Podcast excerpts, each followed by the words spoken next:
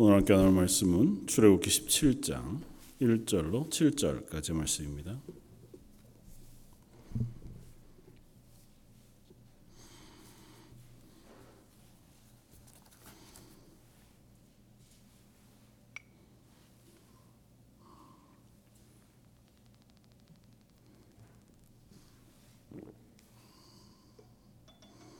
출애굽기 17장 1절에서 7절까지 자였으면 우리 한 목소리 같이 한번 봉독하겠습니다.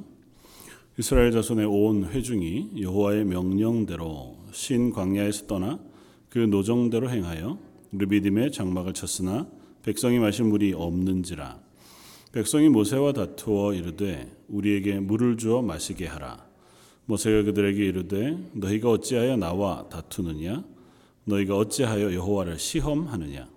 거기서 백성이 목이 말라 물을 찾음에 그들이 모세에게 대하여 원망하여 이르되 당신이 어찌하여 우리를 애굽에서 인도해 내어서 우리 우리 자녀와 우리 가축이 목말라 죽게 하느냐?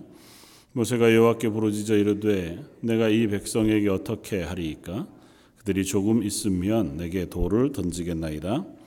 여호와께서 모세에게 이르시되 백성 앞을 지나서 이스라엘 장로들을 데리고 나일강을 치던 내 지팡이를 손에 잡고 가라.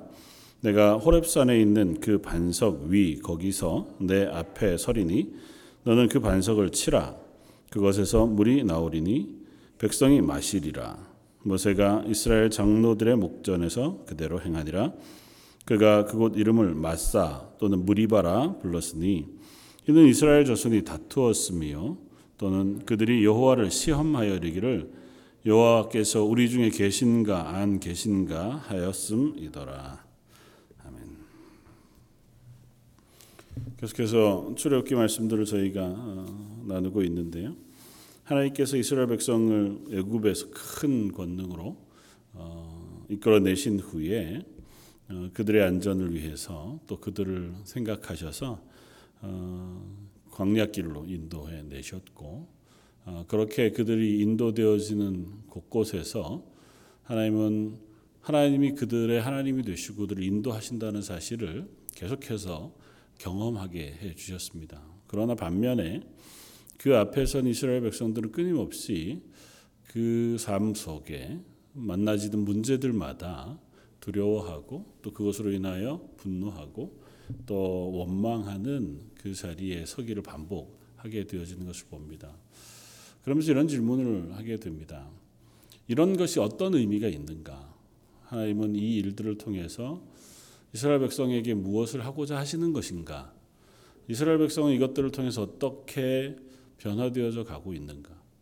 그리고 이 이스라엘의 40년 동안의 광야의 생활을 우리 그리스도인의 신앙생활과 비교해 보면 과연 우리는 어, 어떤 상황 속에서 이와 같은 고백들을 만나게 되어지는가 하는 질문을 아니할 수 없게 되어집니다. 어, 그러면서 문득 확인하게 되어지는 것은 시험이라고 하는 어, 단어입니다. 오늘 본문에는 이스라엘 백성이 모세를 하나님을 시험했다 이렇게 이제 표현하는데 이건 시험했다고 하는 게 테스트가 아니고 그 하나님 앞에 하나님을 어, 계신지 의심했다고 하는 의미로 쓰여지는 어, 본문인 반면에 하나님께서 이스라엘을 계속해서 시험하시는 어, 내가 너희가 내 말을 지키는지 그렇지 않은지 시험하는 것이다 말씀하시는 말씀을 어, 곳곳에서 어, 주고 계신 것을 봅니다. 거기에서 쓰인 단어는 테스트라고 하는 단어고요. 음, 하나님 왜 이스라엘을 시험하시는가 하는 거죠. 왜 시험하실까요?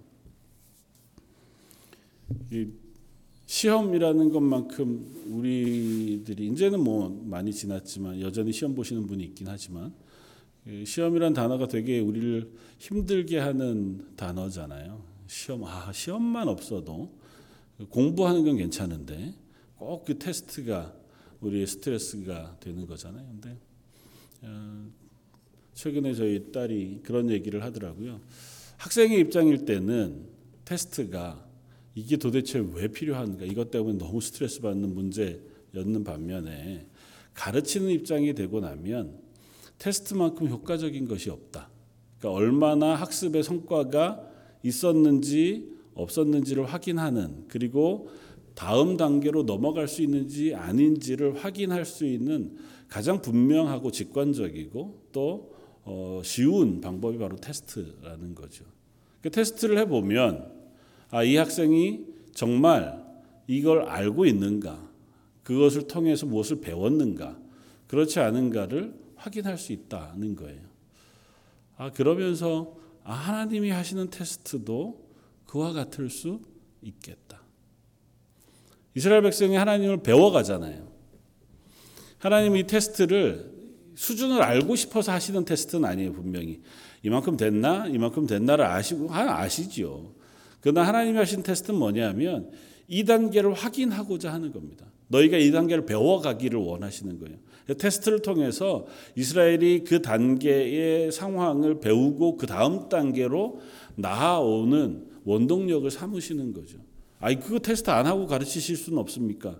있으시죠. 다만 우리가 그걸 잘 안 따라갈 뿐인 거죠. 압니다. 하나님 저 믿습니다.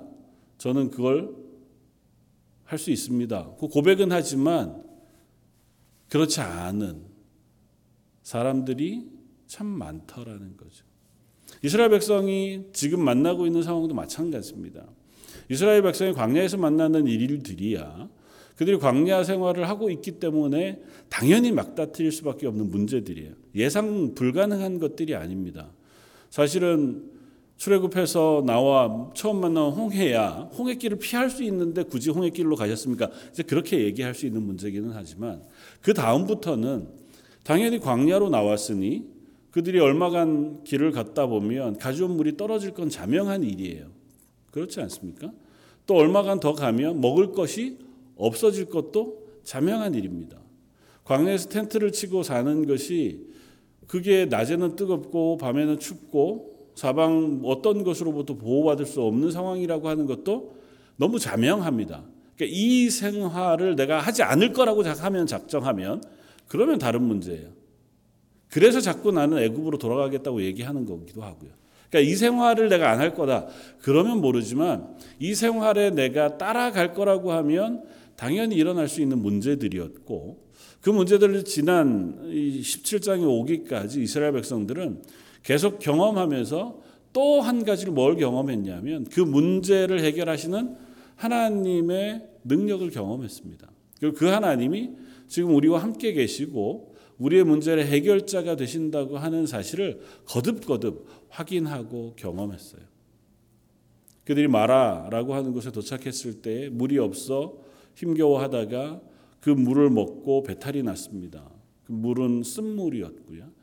하나님은 그 물을 단 물로 바꾸어 그들이 마실 수 있을 만한 물이 되게끔 변화시켜 주셨을 뿐만 아니라 그곳을 지나 엘림이라고 하는 곳에 이르게 해 주셔서 모든 사람들이 풍족히 마시고 넉넉히 쉴 수 있는 공간으로 능히 하나님께서 그들을 인도해 주셨더랬습니다. 신 광야에 이르렀을 때 그들이 먹을 것이 없어서 불평하기 시작했습니다. 그랬을 때 하나님께서 그들에게 만나를 내리셨고 매일마다 일용할 것을 제공하시는 은혜를 체험하게 하셨어요. 그리고 그것은 그 이후로 40년간 매일같이 반복되어져 일어나고 있는 일이기도 합니다.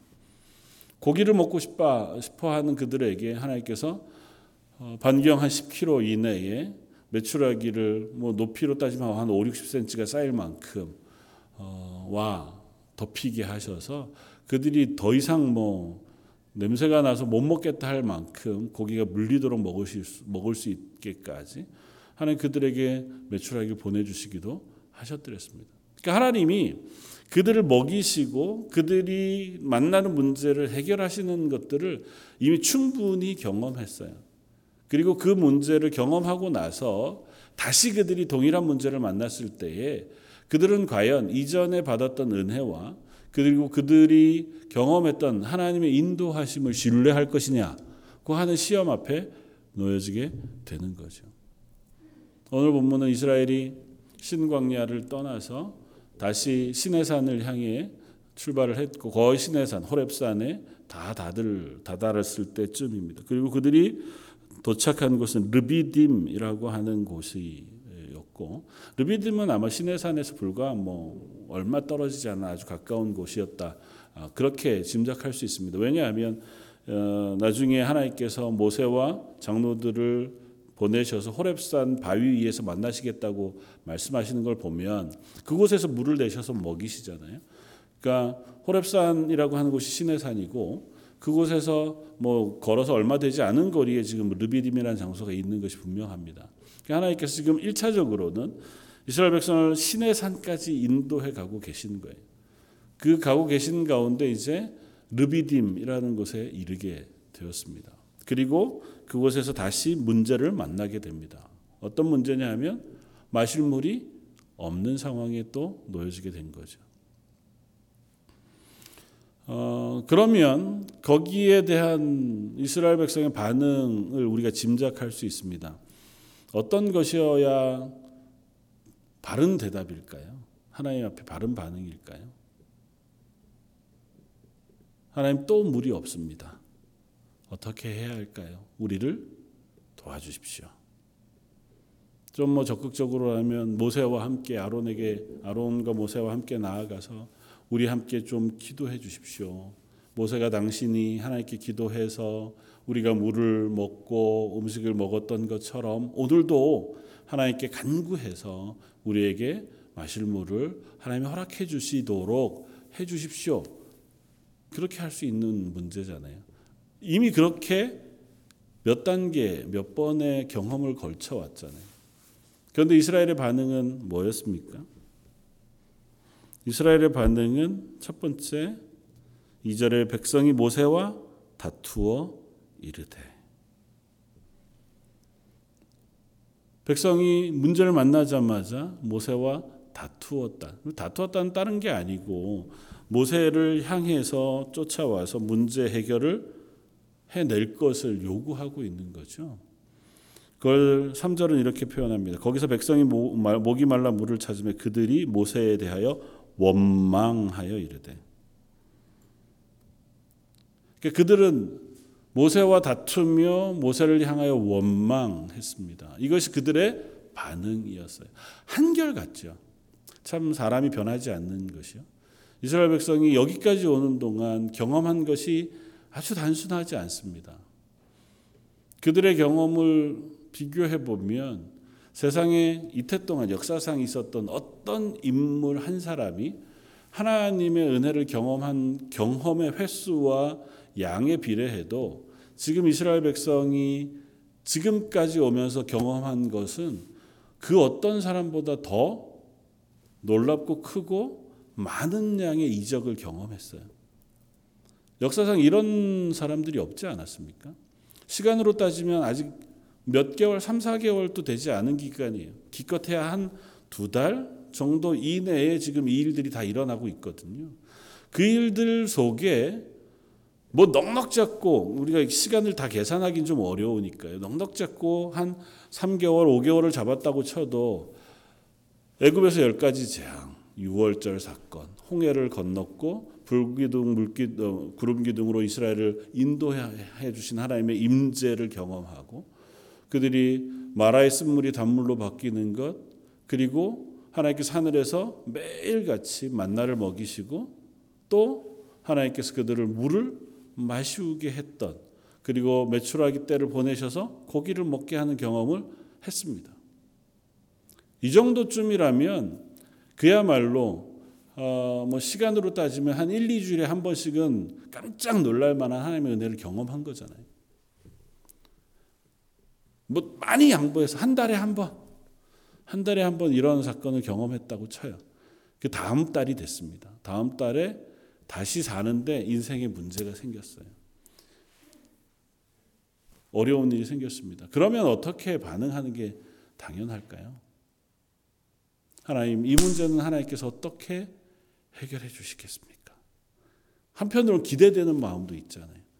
지금까지 매번 그렇게 하나님께서 은혜를 베풀어 주셨으니 이번에는 어떻게? 이게 보통은 당연한 반응이어야 되는데 그렇지 않았다고요. 어떻게 반응했다고요? 똑같았다고요. 첫 문제를 만났을 때, 처음 어려움을 당했을 때, 처음 힘겨운 상황에 놓였을 때 그들이 반응했던 것과 똑같은 반응을 합니다.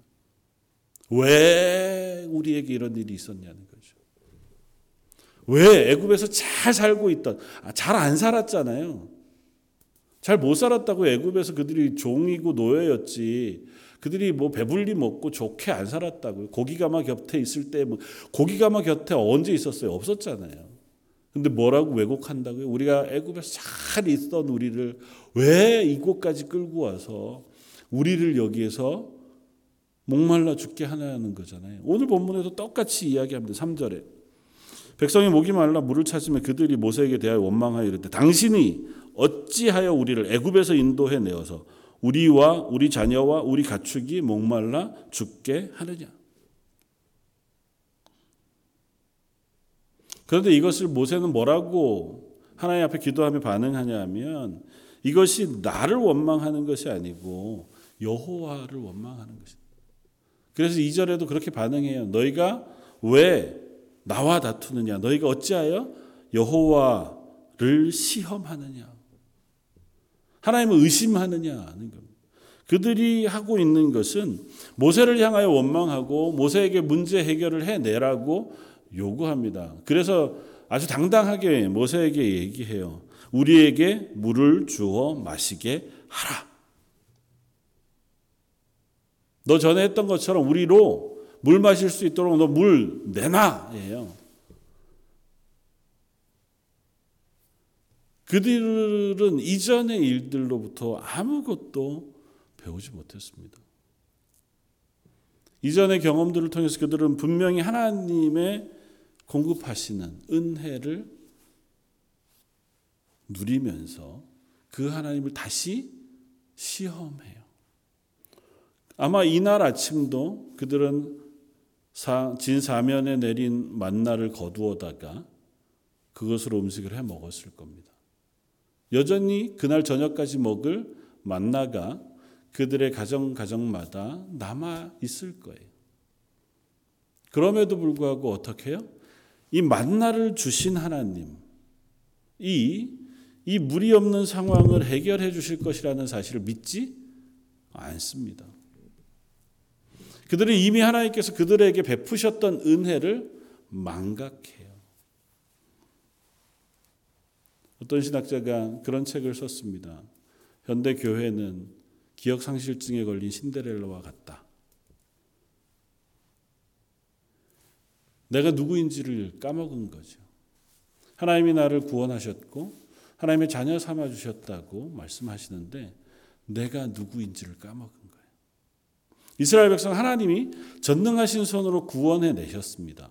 지금껏까지 인도해 주셨고 심지어 홍해를 갈라 마른 땅을 건너게 하셨고 하늘을 열어 만나를 먹이셨어요. 오늘 아침에도 먹이셨어요. 그런데 다 잊어먹었습니다. 당장 마실 물이 부족해지고 르비딤이라는 곳에 이르 그런 기대는 했겠죠.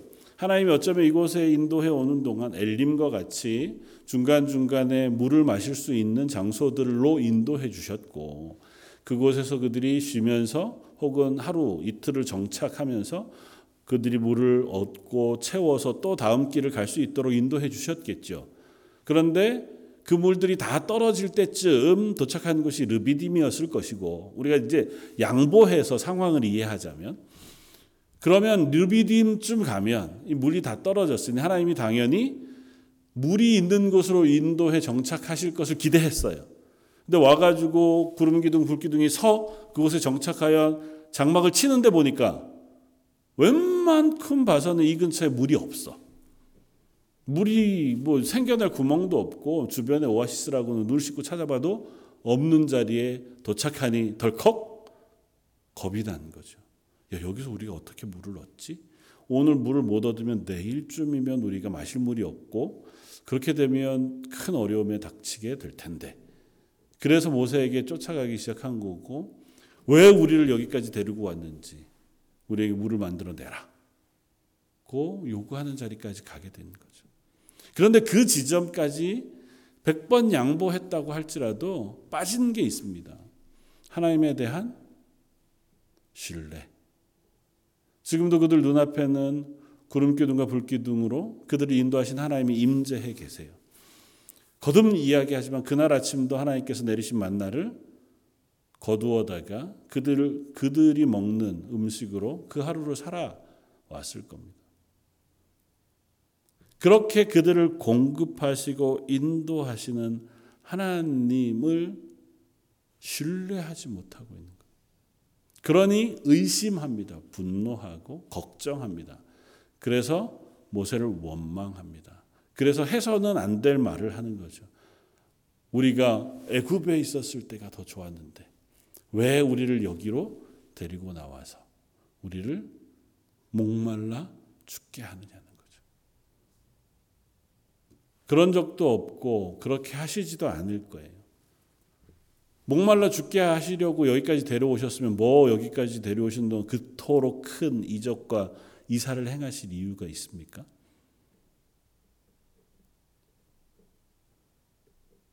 그래서 우리들은 되게 단순해요. 저 여러분들은 어떻습니까?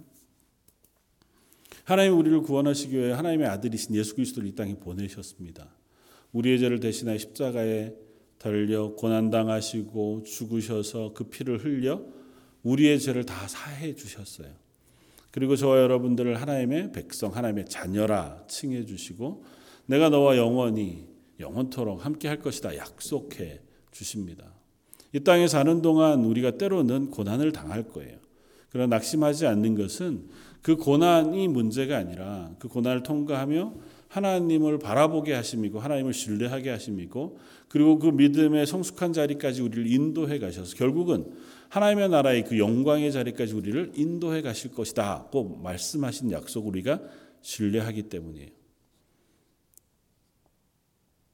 그러면 문제는 너무 단순한데 저희도 이스라엘 백성과 똑같이 우리의 인생에 또 다른 문제들이 막다트려지면 반응이 비슷합니다. 하나님 왜 우리를 여기에 두시는 겁니까? 하나님, 하나님 왜 이 문제가 일어날 때까지 날 내버려 두시는 겁니까? 억울합니다. 제가 하나님한테 잘못한 게 별로 없는데. 하나님 저 열심히 신앙생활 하잖아요. 교회도 잘 섬기고. 뭐 최선을 뭐 되게 잘한 건 아니어도 그래도 이 정도 제가 벌 받을 수준은 아니지 않습니까, 하나님? 근데 제가 왜 이런 일을 당해야 되는 거죠? 특별히 선한 일을 하다가 낙심하게 되는 경우. 하나님 앞에 섬기다가 교회를 섬기다가 혹은 이웃을 향하여 섬기다가 선한 일을 행하다가 되돌아오는 억울한 반응들 아니면 되돌아오는 낙심할 만한 상황들을 만나면 우리는 좌절합니다. 그게 인간이니까요. 우리가 당연한데 그럴 때 우리는 다른 것들을 다 잊어버려요. 특별히 뭐요? 예수 그리스도의 십자가를 멀리 잊어버립니다. 하나님이 날 위하여 하셨던 것을 잊고 하나님의 인도하심을 기다리지 못한다는 거죠. 시편 기자는 이 일을 여러 곳에서 반복해서 어, 시편의 시를 통하여 고백하기도 하고 권면하기도 하는 말씀들을 우리에게 들려줍니다. 시편 95편은 아주 분명하게 물론 이제 마사와 무리바라고 하는 이 무리바 사건은 성경에 두 번 나와요. 지금 이 시내산 바로 앞에 한 번 나오고 신명기 아, 민수기 20장에 가면 가데스 바네아라고 하는 곳 그러니까 어, 가나안에 들어가기 바로 전에 정착한 그 지역쯤에 무리바라고 하는 곳에 또 다시 똑같은 문제로 어, 만나는 장소가 하나 생깁니다. 무리바라고 하는 건 다툰다는 뜻이에요. 그러니까 다툰 장소가 또 있는 거예요. 무엇 때문에? 물 때문에. 이날 이 오늘 본문에서도 그렇게 해결했지만 민수기 20장의 무리바의 사건에는 모세가 바위를 치는 것 때문에 하나님께서 모세가 가나안에 들어가지 못하리라고 말씀하셨던 그 장소 그것도 무리바거든요. 그러니까 무리바라고 하는 또 동일한 사건이 이 두 곳에서만 있었는지 또 다른 곳에 있었는지는 뭐 성경이 다 기록하고 있지 않으니까 알 수는 없지만 어쨌든 무리바 사건을 기록한 시편 95편 우리에게 이렇게 써요. 그는 우리의 하나님이시요 어, 우리는 그가 기르시는 백성이며 그의 손이 돌보시는 양이기 때문이라. 너희가 오늘 그의 음성을 듣거든 너희는 무리바에서와 같이 또 광야의 마사에서 지냈던 날과 같이 너희 마음을 완악하게 하지 말지어다. 그때 너희 조상들이 내가 행한 일을 보고도 나를 시험하고 조사하였도다. 내가 40년 동안 그 세대로 말미암아 근심하여리기를 그들은 마음이 미혹된 백성이라 내 길을 알지 못한다 하였도다. 그러므로 내가 노하여 맹세하기를 그들은 내 안식에 들어오지 못하리라 하였다 하였도다. 그 시편 95편 어, 아주 분명하게 하나님의 목소리를 빌어서 이스라엘 백성이 무리바 마사의 사건을 통하여 하나님을 시험하고 하나님을 신뢰하지 못했던 것에 대하여 이야기합니다. 그리고 그것이 바로 하나님이 행하신 것을 보고도 기억하지 못하고 잊어버렸기 때문이라고 말해요. 왜 잊었겠습니까? 알지요. 알아도 약하기 때문이죠. 우리가 예수 그리스도의 십자가를 잊지 않습니다. 하나님의 구원의 감격을 놓치지 않습니다. 그럼에도 불구하고 현실에서 만나는 문제들은 여전히 우리를 좌절하게 하고 우리로 하여금 나약하게 합니다. 예수 그리스도의 십자가의 구원은 내 종교적인 종교적이라고 표현하는 게 참 잘못된 표현인데요. 내 신앙의 문제 그리고 삶의 문제는 신앙과 조금은 별개로 떨어져 있는 문제처럼 우리는 인식이 돼요. 예수 그리스도를 믿는 것과 먹고 사는 것이 분리돼요. 우리는 그럴 수밖에 없는 환경 속에 삽니다. 실제로 그래요. 예수님을 열심히 믿으면 우리가 먹고 사는 문제가 바로 해결되는 삶을 살지 않잖아요. 열심히 믿으면서도 여전히 땀 흘려 일해야 먹을 것을 얻는 세상을 우리가 살아갑니다. 그렇기 때문에 우리는 자꾸 이 둘이 점점 점점 간격을 벌려 나가요. 그래서 하나님을 믿는 것과 하나님이 날 구원하신 은혜와 그 하나님으로부터 위로받고 그 하나님을 믿으며 순종하며 따라가는 삶과 이 세상에서 내가 먹고 사는 문제 혹은 이 몸이 건강을 유지하고 이 땅에서 문제들을 이겨나가는 문제가 자꾸 분리된다는 거죠. 근데 본질적으로 이 둘이 분리되지 않습니다. 왜냐하면 이 둘이 다 나라고 하는 사람의 삶을 관통하고 있고 하나님은 내 종교심만 구원하신 게 아니에요. 나라는 인간과 나의 삶 전부를 구원하시는 거예요. 내가 너 영혼은 구원했다. 근데 육신은 어쩔 수 없으니 네가 이 땅에 사는 동안은 최선을 한번 다해서 네 나름대로 살아봐라. 그리고 나중에 죽고 나면 하나님 나라에서 나랑 보자. 하나님 그러시냐? 안 그러시잖아요. 하나님의 구원은 우리의 영혼만 구원하신 겁니까? 그렇지 않잖아요. 예수님이 하나님의 나라의 말씀을 선포하시고 이스라엘 백성에게 하나님의 나라, 그러니까 너희 가운데 임했다고 말씀하실 때에 어떻게 된 것을 보면 하나님의 나라가 이미 너희 가운데 임한 것이니라고 말씀하셨어요.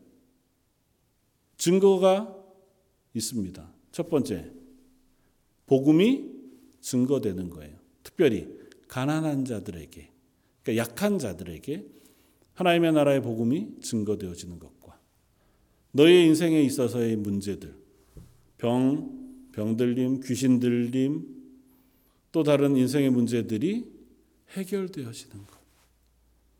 너희 가운데 안진뱅이가 일어나고 장님이 눈을 뜨고 너희들 가운데 귀신 들린 자가 귀신 내어 쫓기는 것을 보거든 이미 너희 가운데 하나님의 나라가 임하였느니라.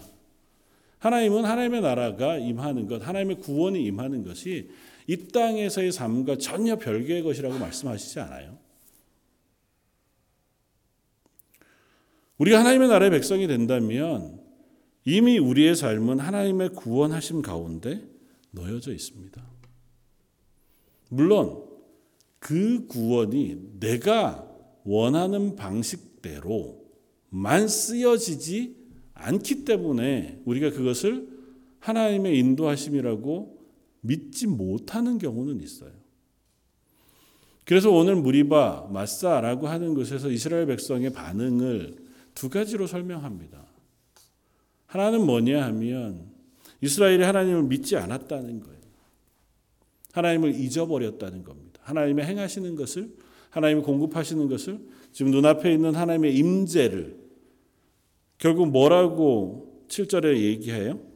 내 그곳 이름을 마사 또는 무리바라 불렀으니 이는 이스라엘 자손이 다투었으며 첫 번째 또는 그들이 여호와를 시험하여 이르기를 여호와께서 우리 중에 계신가 안 계신가 했습니다. 의심했다는 거예요. 뭐를 하나님의 임재를 하나님이 우리와 함께 계시다는 것을 하나님이 우리를 보호하신다는 사실을 의심했다는 겁니다. 믿지 못했다는 거예요.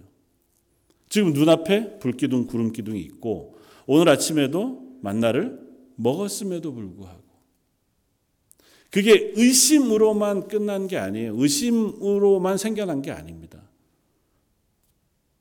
의심과 더불어서 그들 속에 탐심, 탐욕이 있었기 때문에 내가 원하는 방식대로 문제가 해결되기를 원하는 마음 그게 뭐 그렇게 욕심입니까? 아니요. 대부분은 욕심일 때가 많아요. 내가 기대하는 방식대로 하나님이 응답하셔야 되는 거니까 주인이 나잖아요. 너무 확대 해석하는 겁니까? 이 사람들이 기대하는 건 뭐였어요?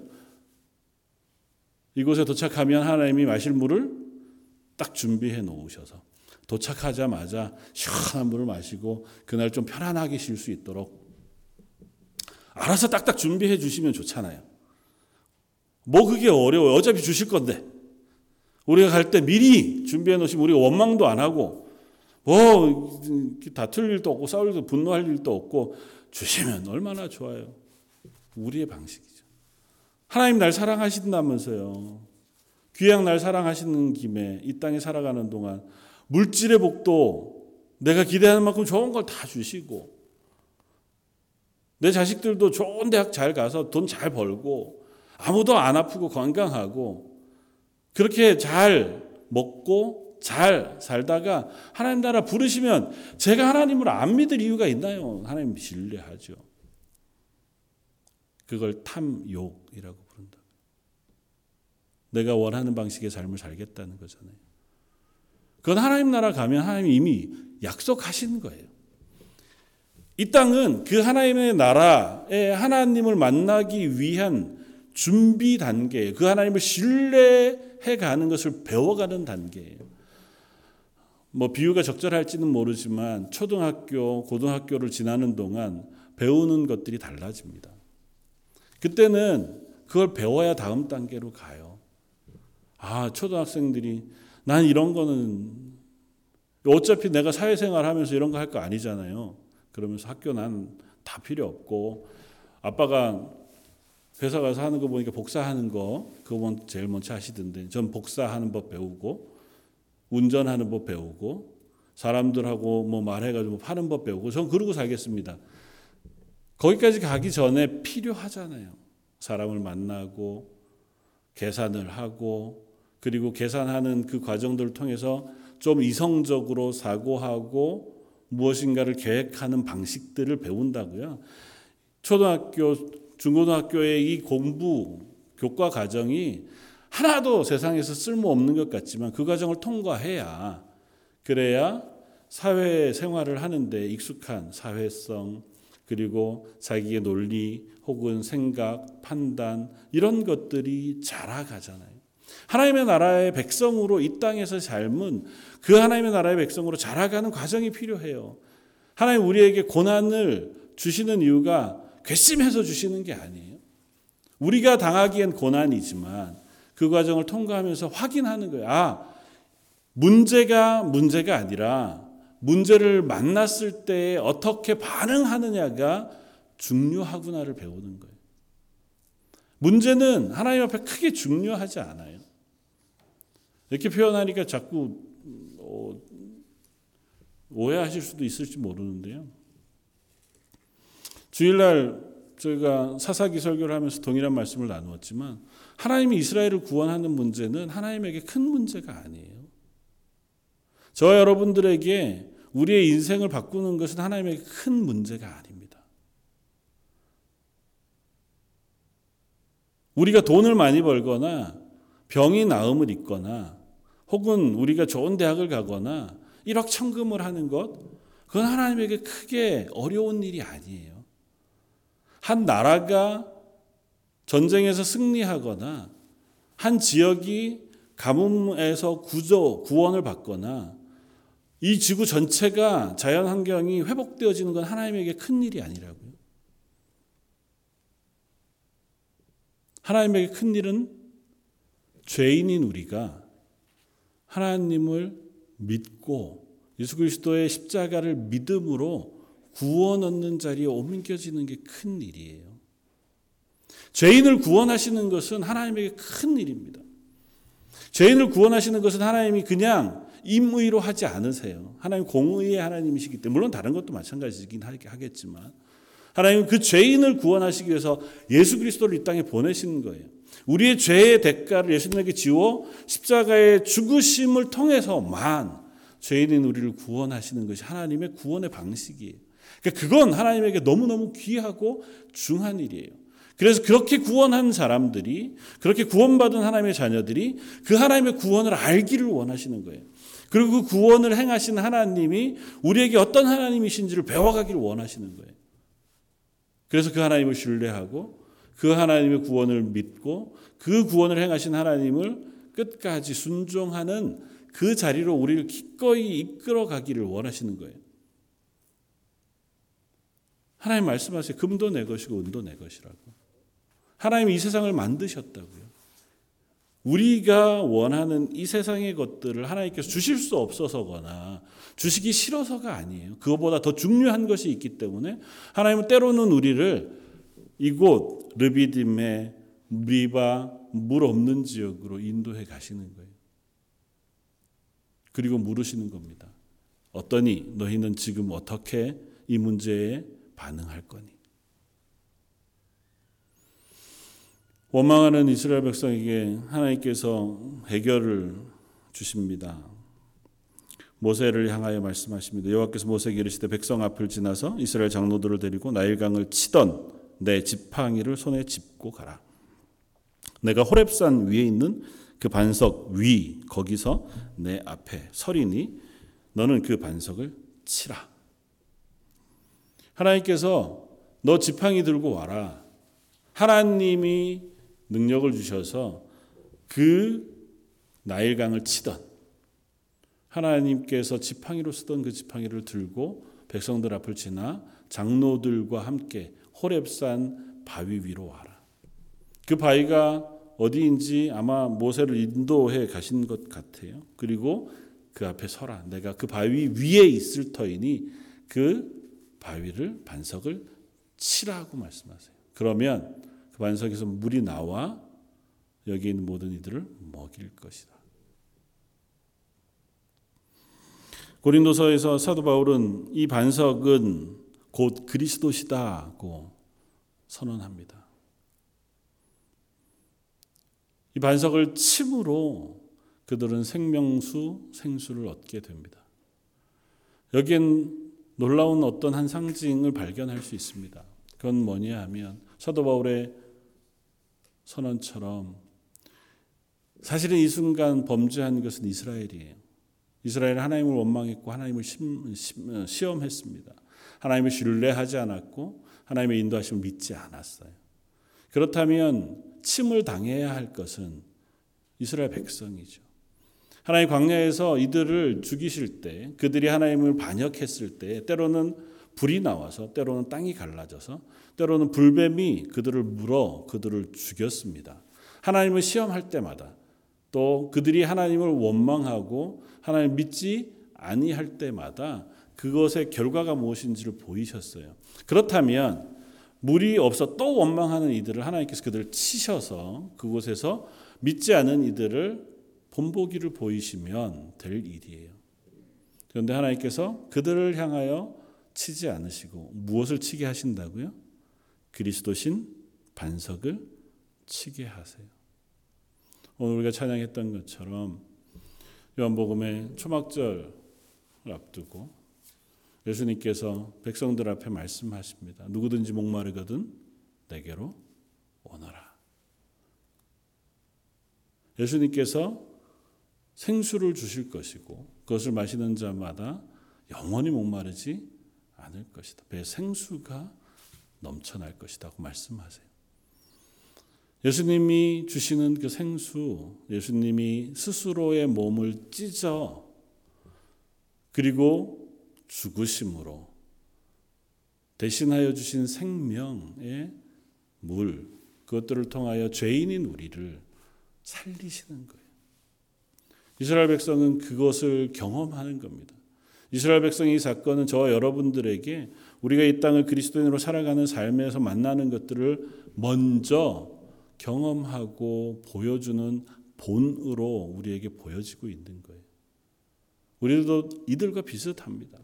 동일한 상황을 만나면 또 똑같이 낙심하고 또 똑같이 실망하고 또 똑같이 때로는 원망하고 분노하고 심지어는 우리의 믿음이 떨어질 만큼 그야말로 낙심하는 절망하는 자리 저 침체되어진 자리까지 내려가기를 반복하는 우리들이지만 하나님 말씀합니다.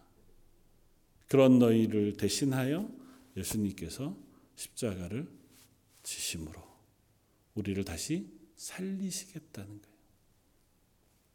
예수님이 십자가의 죽으심으로 예수님의 영이신 성령을 우리에게 부으셔서 성령의 생명이 우리 속에 임하여 살게 하시겠다는 겁니다.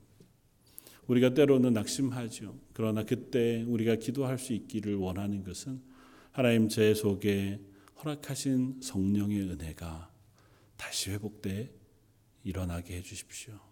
제가 잊고 있었던 하나님의 구원의 감격이 제가 놓치고 있었던 하나님의 하나님 되심과 나를 부르신 그 구원의 은혜가 제 속에 다시 새로워지게 해 주십시오. 그렇게 기도하는 저 여러분들의 삶 되시기를 주님의 이름으로 부탁을 드립니다. 다시 한번 기도하시겠습니다. 그가 그곳 이름을 마사 또는 무리바라 불렀다 하는 본문을 읽습니다. 저희가 사는 삶에 곳곳이 마사 혹 무리바이지는 않은지 모르겠습니다. 하나님 우리를 위하여 베푸신 큰 구원과 하나님의 행하신 그 놀라운 은혜에도 불구하고 여전히 저희들은 또다시 하나님과 하나님의 구원을 잊고 싸우고 다투고 갈등하느라 괴로운 하루하루를 보내고 있는 것은 아닌지요. 하나님 다시 하나님 앞에 섭니다. 저희 속에 허락하신 구원의 기쁨과 하나님의 구원의 놀라운 은혜가 다시 새로워지게 해 주시고 저희 런던 제일 장로교에 속한 모든 성도들 특별히 수요예배 나온 하나님의 사람들의 심령 속에 생수의 강이 흘러 넘치는 기쁨이 있게 하여 주옵소서. 오늘 말씀 예수님 이름으로 기도드립니다. 아멘.